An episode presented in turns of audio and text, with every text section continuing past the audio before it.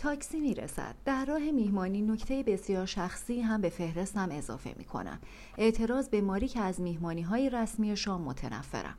همان لحظه این اعتراض را می کنم او هم جواب می دهد که با همه این حرف ها آخر کار همیشه سرم را گرم می کنم و کلی هم از خودم خوشم می آید که راست می گوید به یکی از مجللترین رستوران های شهر می رویم. وارد تالاری می شویم که برای امشب رزرو کردند. برای اهدای یک جایزه ادبی که من هم داور آن بودم. همه ایستاده با هم حرف می‌زنند. چند نفر با من سلام و تعارف می کند. بقیه فقط نگاهی به من میاندازند و چیزی به هم می‌گویند. دبیر جایزه به طرفم میآید و مدام با این جمله آزاردهنده به اطرافیان معرفیم می کند ایشان را که حتما می‌شناسید. بعضی ها لبخند می‌زنند و مرا می‌شناسند. بعضی فقط لبخند می‌زنند اما مرا نمی‌شناسند. ولی وانمود می‌کنند مرا می‌شناسند. چرا که اگر به خلافش اعتراف کنند معنیش نفی دنیایی است که در آن زندگی می‌کنند. و اینکه درست نفهمیدند در این لحظه چه اتفاق مهمی افتاده؟ به یاد قبیله دیشب میافتم و اضافه می‌کنم باید همه احمقها را ببرند وسط دریا بگذارند در یک کشتی. تا هر شب جشن بگیرند و هی به هم معرفی شوند. تا بالاخره یادشان بماند کی به کی است. حاضران در این میهمانی های رسمی را طبقه بندی می کنم. ده درصدشان شریکند. کسانی که قدرت تصمیم گیری دارند و به خاطر بانک مساعدت از خانه بیرون آمدند و به شدت به منافعشان توجه دارند. کجا پولشان را جمع کنند و کجا سرمایه گذاری کنند. خیلی زود می‌فهمند آن برنامه به نفعشان هست یا نه. همیشه آنها هستند که خیلی زود میهمانی را ترک می کنند و هرگز وقتشان را هدر نمی دهند دو درصدشان مستعدها هستند که واقعا آینده امیدوار کننده ای دارند. توانستند از چند مانع اولیه ورود به آن مجامع بگذرند. دیگر از وجود بانک مساعدت با خبر شده اند و مشتریان بالقوه این بانکند. می توانند خدمات بزرگی را از طرف دیگران دریافت کنند. اما هنوز در وضعی نیستند که بتوانند تصمیم بگیرند.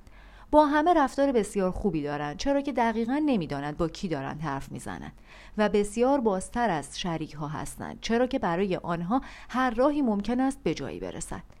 سه درصدشان توپامارو هستند. این عنوان را به یاد گروه جنگ های قدیمی اوروگوئه انتخاب کرده ام. می توانند به آن جمع نفوذ کنند. دیوانه پیدا کردن رابطه اند نمی‌دانند باید بمانند یا به میهمانی همزمان دیگری بروند. مضطربند. می‌خواهند خیلی زود نشان بدهند که با استعدادند. اما کسی آنها را دعوت نکرده. هنوز از مانع اول نگذشتهاند و همین که دستشان رو می شود دیگر کسی به آنها توجه نمی کند و بالاخره 85 درصد بقیه سینی اند. دلیل انتخاب این اسم این بود که همانطور که هیچ مهمانی بدون سینی برگزار نمی شود هیچ مهمانی هم بدون حضور این افراد نمی شود. سینی ها دقیقا نمی‌دانند جریان چیست اما می‌دانند آنجا بودن مهم است. به این خاطر در فهرست میهمان ها قرار گرفتند که موفقیت یک میهمانی رسمی به تعداد میهمان ها هم بستگی دارد. این افراد اغلب یک چیز مهم سابق هستند. بانکدار سابق، کارگردان سابق، شوهر سابق یک زن مشهور یا زن سابق مردی که امروز قدرت دارد. یا کنتهایی در جایی که دیگر پادشاهی نیست یا شاهزاده ها و مارکی هایی که زندگیشان را از راه اجاره قلعه هایشان میگذرانند. از میهمانی به میهمانی دیگر می روند از شامی به شام دیگر. ماندم که اینها هیچ وقت بیمار نمی شوند چند وقت پیش این موضوع را به ماری گفتم. او معتقد بود که بعضی ها به کار معتاد می شوند و بعضی ها هم به تفریح. هیچ کدامشان هم خوشبخت نیستند. می‌دانند دارند چیزی را از دست می دهند اما نمی توانند از اعتیادشان دست بکشند. موقعی که با یکی از مدیران یک کنگره سینما و ادبیات صحبت می کنم خانم موبور جوان و زیبایی به طرفم می آید و می‌گوید از زمانی برای دریدن زمانی برای دوختن خیلی خوشش آمده. می‌گوید اهل یکی از کشورهای شبه جزیره بالکان است و در صنعت فیلم کار می کند بیدرنگ او را به عنوان یک عضو گروه توپامارو تشخیص می دهم چرا که با در حرف می‌زند یعنی من. تا دیوار بشنود یعنی آن مدیر کنگره. با وجود این اشتباه نابخشودنی هنوز احتمالش هست که یک مستعد بی تجربه باشد. مدیر کنگره می‌پرسد منظورش از کار در صنعت فیلم چیست. دختر می‌گوید برای مجله نقد می نویسد کتابی هم دارد. درباره سینما نه درباره زندگیش فکرش را بکنید این زندگی کوتاه و بیماجرایش. و گناه اکبر. زیادی تند می رود می‌پرسد ممکن است امسال به این کنگره دعوت بشود؟ مدیر کنگره می‌گوید که قبلا از کشور او ناشر مرا دعوت کردهاند که زن متنفذ و پرکاری است و به نظر من بسیار زیبا و بعد دوباره رویش را به من می کند و حرفش را ادامه می دهد. دختر توپامارو چند دقیقه میماند و این پا و آن پا می کند و بعد دور می شود امشب اغلب میهمانها، توپاماروها، مستعدها و سینیها زمینه هنری دارند چرا که یک جایزه ادبی مطرح است. فقط زمینه فعالیت شریک ها تنوع بیشتری دارد. حامیان مالی نمایندگان بنیادهای حامی موزه ها و کنسرت های موسیقی کلاسیک و هنرمندهایی که آینده امیدوار کننده ای دارند بعد تا مدتی میهمانها با هم درباره کسی به راجی می کنند که برای بردن جایزه آن شب بیشترین فشار را آورده بعد مجری برنامه از سکو بالا می رود. از همه می خواهد سر جای مشخص خودشان پشت میزها بنشینند. همه می نشینیم. چند شوخی می کند. بخشی از مراسم است و همه می خندیم.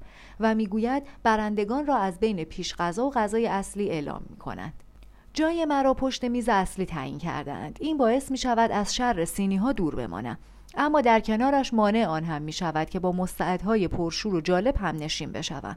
یک طرفم خانومی نشسته که مدیر یک کارخانه خودروسازی است و حامی مالی این میهمانی هم هست طرف دیگرم خانم دیگری نشسته که ثروت عظیمی به ارث برده و تصمیم گرفته در هنر سرمایه گذاری کند. و عجیب آنکه هیچ کدام از این دو زن لباسهای یقه کلته تحریک کننده نپوشیدهاند چند نفر دیگر هم سر میز ما نشستند مدیر یک شرکت تولید عطر. یک شاهزاده عرب که احتمالا از این شهر میگذشته و به دام یکی از برگزار کننده ها افتاده تا به آن میهمانی اعتبار بیشتری بدهد. یک بانکدار اسرائیلی که دست نوشته های قرن چهاردهم را کلکسیون می کند. مدیر برنامه میهمانی آن شب کنسول فرانسه در موناکو و دختر موبوری که نمی‌دانم آنجا چه می کند. اما حدس می‌زنم قرار است معشوقه مدیر برنامه بشود. مدام باید عینک بزنم و زیر چشمی اسم میهمانها را روی سینهشان بخوانم باید همان کشتی خیالی مرا راه بیاندازند و بعد از ده دوازده بار به همین میهمانی دعوتم کنند تا بالاخره اسم میهمانها را یاد بگیرم. ماری طبق تشریفات سر میز دیگری نشسته. کسی یک موقعی در طول تاریخ از خودش درآورده که در میهمانی های رسمی باید زوجها را جدا از هم نشاند که باعث می شود هر کسی شک کند شخصی که کنارش نشسته متعهل است مجرد است یا متعهل ولی در دسترس است. شاید هم فکر می کنند اگر زوجها کنار هم بنشینند فقط با هم حرف می‌زنند. اما اگر قرار بود فقط با هم حرف بزنند دیگر چه دلیلی داشت از خانه بیرون بیایند و تاکسی بگیرند و به میهمانی بروند؟ مطابق پیش بینی هم در فهرست حرف هایی که در این میهمانی ها مطرح می شود صحبت با موضوعات فرهنگی شروع می شود فلان نمایشگاه چقدر فوقالعاده است فلان منطقه چقدر باهوش است. دلم می‌خواهد حواسم به پیش غذا باشد. خاویار با ماهی آزاد و تخم مرغ. اما مدام مزاحمم می‌شوند و از این سوالهای مهم می‌پرسند که وضع کتاب چطور است. از کجا الهام می‌گیرم؟ آیا بر پروژه جدیدی کار می‌کنم؟ همه خودشان را بسیار با فرهنگ نشان می‌دهند. همه ظاهرا اتفاقی از شخص مشهوری نام می‌برند که می‌شناسند و با هم دوست صمیمیاند. همه خیلی خوب بلدن درباره وضع سیاسی فعلی بحث کنند و از مشکلات پیش روی فرهنگ بگویند. چطور است درباره چیز دیگری حرف بزنیم؟ جمله ناخواسته از دهانم خارج شد. سر میز همه ساکت می شوند نشانه بی فرهنگ بودن آدم است که حرف دیگران را قطع کند و از آن بدتر این است که بخواهد توجه دیگران را به خودش جلب کند. اما انگار سفری که دیشب مثل گداها در خیابان پاریس داشتم آسیب برگشت ناپذیری به من زده و دیگر نمی‌توانم اینجور گفتگوها را تحمل کنم. بیایید درباره کنترل چی حرف بزنیم. یعنی لحظه در زندگی که در آن از پیش رفتن دست می‌کشیم و با هر چه داریم می‌سازیم. برای هیچ کس جالب نیست. تصمیم می‌گیرم موضوع رو عوض کنم. بیایید از اهمیت فراموش کردن سرگذشتی حرف بزنیم که برای ما تعریف کرده اند و اینکه تجربه یک چیز ساده چقدر مهم است. آدم هر روز می‌تواند کار متفاوتی بکند. در رستوران با شخصی که سر میز کناری نشسته حرف بزند. در بیمارستان به عیادت مریض ها برود یا جفت پا بپرد وسط یک گودال آب. می توانیم به حرفهایی که دیگران دارند گوش بدهیم. می توانیم به جای آنکه انرژی عشق را در یک قوطی بگذاریم و گوشه پنهان کنیم بگذاریم این انرژی به گردش درآید. مدیر برنامه پرسید منظورتان زنا است؟ نه منظورم این است که ابزاری باشیم در دست عشق. مالکش نباشیم. اینطوری مطمئنیم که نه به خاطر شرایط تحمیلی بلکه به خواست دلمان با شخص دیگری هستیم. کنسول فرانسه در کمال ظرافت و در عین حال تنزی خاص برایم توضیح می دهد که اشخاص سر آن میز این حق و این آزادی را برای خودشان حفظ کردهاند. همه موافقند هرچند هیچ کدام واقعیتش را اعتراف نمی کنند. سکس. جمله از دختر موبوری است که کسی درست نمی‌داند آنجا چه می کند چرا درباره سکس حرف نزنیم؟ خیلی جالب تر است و اینقدر هم پیچیده نیست. دست کم رفتار و گفتارش طبیعی است. یکی از میهمانان سر میز لبخند تنامیزی می‌زند اما من تشویقش می‌کنم. سکس واقعا جالب تر است اما فکر نمی کنم خیلی هم فرق داشته باشد. از آن گذشته صحبت درباره سکس دیگر ممنوع نیست. یکی دیگر می‌گوید مگر اینکه آدم خیلی بد سلیقه باشد. مدیر برنامه کم کم دارد نارام می شود می‌پرسد پس می شود بگویید چی ممنوع است؟ مثلا پول. اینجا همه ما پول داریم یا وانمود می‌کنیم داریم. معتقدیم برای این دعوتمان کردند که ثروتمند و مشهور و منتفضیم. اما تا حالا شده از این میهمانی های شام استفاده کنند تا بفهمن هر کس چقدر در میآورد. حالا که اینقدر از خودمان مطمئنیم و اینقدر مهمیم دنیایمان را همانطوری ببینیم که هست نه آنطوری که تصورش می‌کنیم. خانم مدیر کارخانه خودروسازی می‌پرسد می‌خواهید به کجا برسید؟ به یک داستان طولانی. می توانم با داستان هانس و فریتز شروع کنم که در کافه باری در توکیو نشستند و بعد برسم به مرد مغول کوچنشینی که می‌گوید باید چیزی را که در خیالمان هستیم فراموش کنیم تا بتوانیم کسی باشیم که واقعا هستیم. هیچ چیز نفهمیدم. من هنوز چیزی نگفتم اما می‌رسیم به قسمت جالب. دلم می‌خواهد بدانم هر کدامتان چقدر پول در میآورید. معنای اینکه ما را سر مهمترین میز تالار نشاندهاند چی است؟ یک لحظه سکوت برقرار می شود بازی هم پیش نمی رود با وحشت نگاه هم می کند صحبت درباره وضع مالی تابوی بزرگتر از سکس است. بزرگتر از صحبت درباره خیانت فساد یا توطئه های پارلمانی. اما شاهزاده عرب شاید به دلیل آنکه از این همه میهمانی رسمی با گفتگوهای بی ربط خسته شده یا شاید به خاطر آنکه همان روز پزشکش نامه ای برای او فرستاده و به او خبر داده که به زودی میمیرد یا به هر دلیل دیگری تصمیم می‌گیرد صحبت را جلو ببرد. من بر اساس مصوبه مجلس کشورم در ماه نزدیک به 20 هزار یورو حقوق می گیرم. این ربطی به مخارجم ندارد. من بودجه نامحدودی در اختیار دارم که به آن می‌گویند هزینه های نمایندگی. به عبارت دیگر با اتومبیل و راننده سفارتخانه به اینجا آمدم لباس تنم متعلق به دولت است فردا با یک هواپیمای جت خصوصی به کشور اروپایی دیگری پرواز می کنم و هزینه های خلبان سوخت و مالیات های فرودگاه مستقیما از بودجه نمایندگی کسر می شود و نتیجه گرفت واقعیت مرئی یک دانش قطعی نیست. حالا که شاهزاده که از نظر سلسله مراتب بالاترین مقام را سر آن میز دارد با این صداقت حرف زده دیگر کسی نمی‌تواند والا حضرت را تنها بگذارد. همه باید در این بازی شرکت کنند. در این سوال در این شرمندگی. مدیر برنامه از نمایندگان کلاسیک بانک مساعدت که به چک و چانه زن معروف است می‌گوید درآمدم را دقیقا نمی‌دانم اما حدود ده هزار یورو است. اما من هم بودجه نمایندگی شرکت های تحت مسئولیتم را در اختیار دارم. می توانم تمام هزینه ها شام ناهار هتل بلیت هواپیما و گاهی حتی لباس هایم را به حساب این بودجه بگذارم. اما جت خصوصی ندارم. شراب تمام شده. مدیر برنامه اشاره می کند و گیلاس هایمان را دوباره پر می کند حالا نوبت خانم مدیر کارخانه خودروسازی است که اول از این فکر بعدش آمده بود اما ظاهرا کم کم دارد خوشش میآید. فکر می کنم من هم در همین حدود درآمد دارم با همان بودجه نامحدود نمایندگی. همه شروع کردند به صحبت درباره درآمدشان. بانکدار از همه ثروتمندتر بود. ده میلیون یورو در سال جدای از افزایش سرمایه پیوسته بانکش. نوبت که به آن دختر موبور ناشناس رسید امتنا کرد. این بخشی از باغ مخفی من است. برای کسی مهم نیست. مدیر برنامه می‌گوید معلوم است که برای کسی مهم نیست اما الان داریم بازی می‌کنیم. دختر حاضر نمی شود شرکت کند. با این امتنا خودش را نسبت به دیگران در موقعیت برتری قرار می دهد در این گروه او تنها کسی است که رازهایی دارد. با قرار گرفتن در این موقعیت برتر همه با بیزاری نگاهش می کنند در واقع او برای پرهیز از احساس حقارت به خاطر درآمد کمش همه را تحقیر کرده و وانمود می کند اسرارآمیز است. اما متوجه نیست که آنجا اغلب افراد در مرز سقوط زندگی می کنند و شاید تا همین فردا صبح نابود بشوند. همانطور که انتظار می‌رفت سوال به من ختم شد. بستگی دارد. اگر کتاب تازه‌ای منتشر کنم درآمدم به حدود چند میلیون دلار در آن سال می‌رسد. اگر کتاب تازه ای نداشته باشم حدود دو میلیون دلار از حقوق کتاب های قدیمی هم دریافت می کنم. دختر صاحب اسرار گفت مخصوصا این سوال را کردی تا خودتان بگویید چقدر در میآورید. درآمد شما برای هیچ کس جالب نیست. به قدم اشتباهش پی برده بود و حالا می‌خواست با حمله تازه وضع را درست کند. شاهزاده حرفش را قطع کرد. برعکس فکر می‌کنم هنرمندی در موقعیت شما خیلی ثروتمندتر باشد. یک امتیاز به نفع من. دختر موبور تا آخر شب دیگر دهانش را باز نکرد صحبت درباره پول باعث شد چندین تابو شکسته شود چرا که میزان درآمد از همه تابوها بدتر است پیش خدمت به دفعات بیشتری ظاهر می شد. بطری های شراب پشت سر هم و با سرعت باور نکردنی خالی می شد. مدیر برنامه همان مجری شاد و شنگول از سکو بالا رفت. برنده را اعلام کرد. جایزه اش را داد بعد برگشت تا دوباره به بحث ما بپیوندند که رغم آداب معاشرت و اینکه باید موقع حرف زدن یک نفر دیگر دهانمان را ببندیم قطع نشده بود.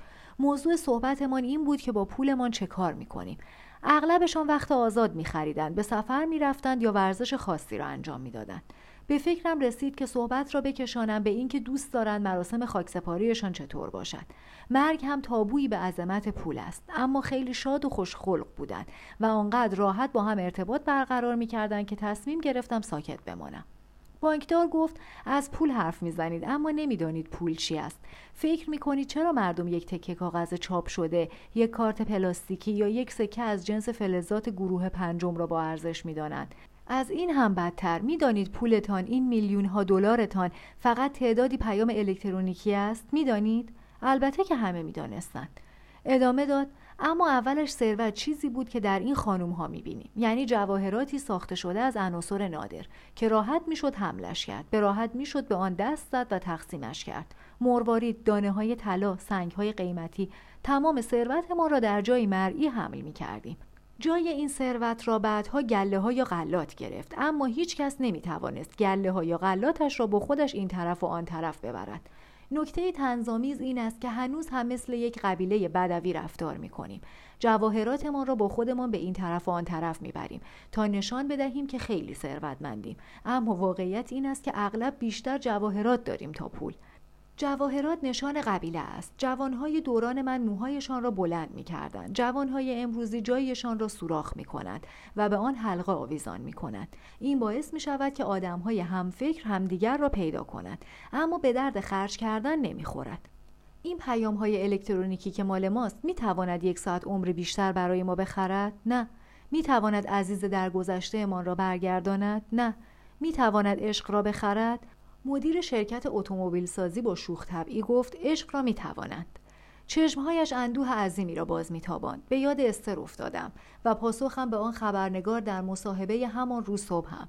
همه ما می‌دانستیم که همه اینها جواهرات و کارتهای اعتباری ثروت قدرت هوش و استعداد برای دست یافتن به عشق و محبت است و بودن با کسی که ما را دوست دارد. مدیر کارخانه عطرسازی نگاه هم کرد و گفت نه همیشه. درست می‌گویید. همیشه نه. مرا نگاه کنید. منظورتان را می‌دانم. من مرد ثروتمندیم. اما همسرم ترکم کرد. اما خیلی از وقتها می‌تواند عشق را بخرد. راستی سر این میز کی می‌داند چند گربه و چند فانوس خیابانی پشت اسکناس ده دلاری چاپ شده؟ کسی نمی‌دانست. برای کسی هم مهم نبود. آن جمله درباره عشق تمام آن حال و هوای شاد را از بین برده بود. و برگشتیم به صحبت درباره جوایز ادبی، نمایشگاه ها، موزه ها، فیلمی که تازه روی پرده رفته بود و تئاتری که بیش از انتظار موفق درآمده بود. سر میز شما چه خبر بود؟ معمولی همان صحبت های همیشگی. اما من توانستم بحث جالبی درباره پول بپا کنم که البته آخرش فاجعه به بار آورد. فردا کی پرواز داری؟ ساعت هفت و نیم صبح از خانه می‌روم بیرون تو هم که به برلین می‌روی بیا با هم یک تاکسی بگیریم کجا می روی؟ خودت میدانی نپرس خودت میدانی. آره می‌دانم. این را هم میدانی که الان داریم با هم خدافزی می‌کنیم. برمیگردیم به موقعی که با هم آشنا شدیم. مردی که عشقش رفته بود و قلبش را پاره پاره کرده بود و زنی که به شدت عاشق مرد همسایهاش بود. باز باید همان را بگویم. اگر روزی به تو گفتم تا آخر می جنگم جنگیدم. اما شکست خوردم. حالا باز هم سعی می کنم بر زخمهای مرهم بگذارم و بروم سراغ یک جنگ دیگر. من هم جنگیدم من هم شکست خوردم. نمی‌خواهم چیزی را که پاره شده بدوزم. فقط می‌خواهم تا آخر پیش بروم. هر روز رنج کشیدم می‌دانستی؟ ماها رنج کشیدم. سعی کردم نشان بدهم چقدر دوستت دارم که فقط تو وقتی کنار منی همه چیز برایم اهمیت پیدا می کند اما حالا با اینکه رنج کشیدم اما فکر می کنم بس است. تمام شد. خستم از آن شب در زاگرب دفاعم را باز کردم و به خودم گفتم اگر ضربه بعد آمد بگذار بیاید. بگذار داغانم کند. بگذار زمینم بزند. روزی دوباره خوب می شوم. کسی را برای خودت پیدا می کنی البته جوانم زیبایم باهوشم خواستنیم اما دیگر هیچ وقت زندگیم را با تو دوباره تجربه نمی کنم احساسات دیگری را کشف می کنی و با اینکه باورت نمی شود اما بدان در دورانی که با هم بودیم دوستت داشتم.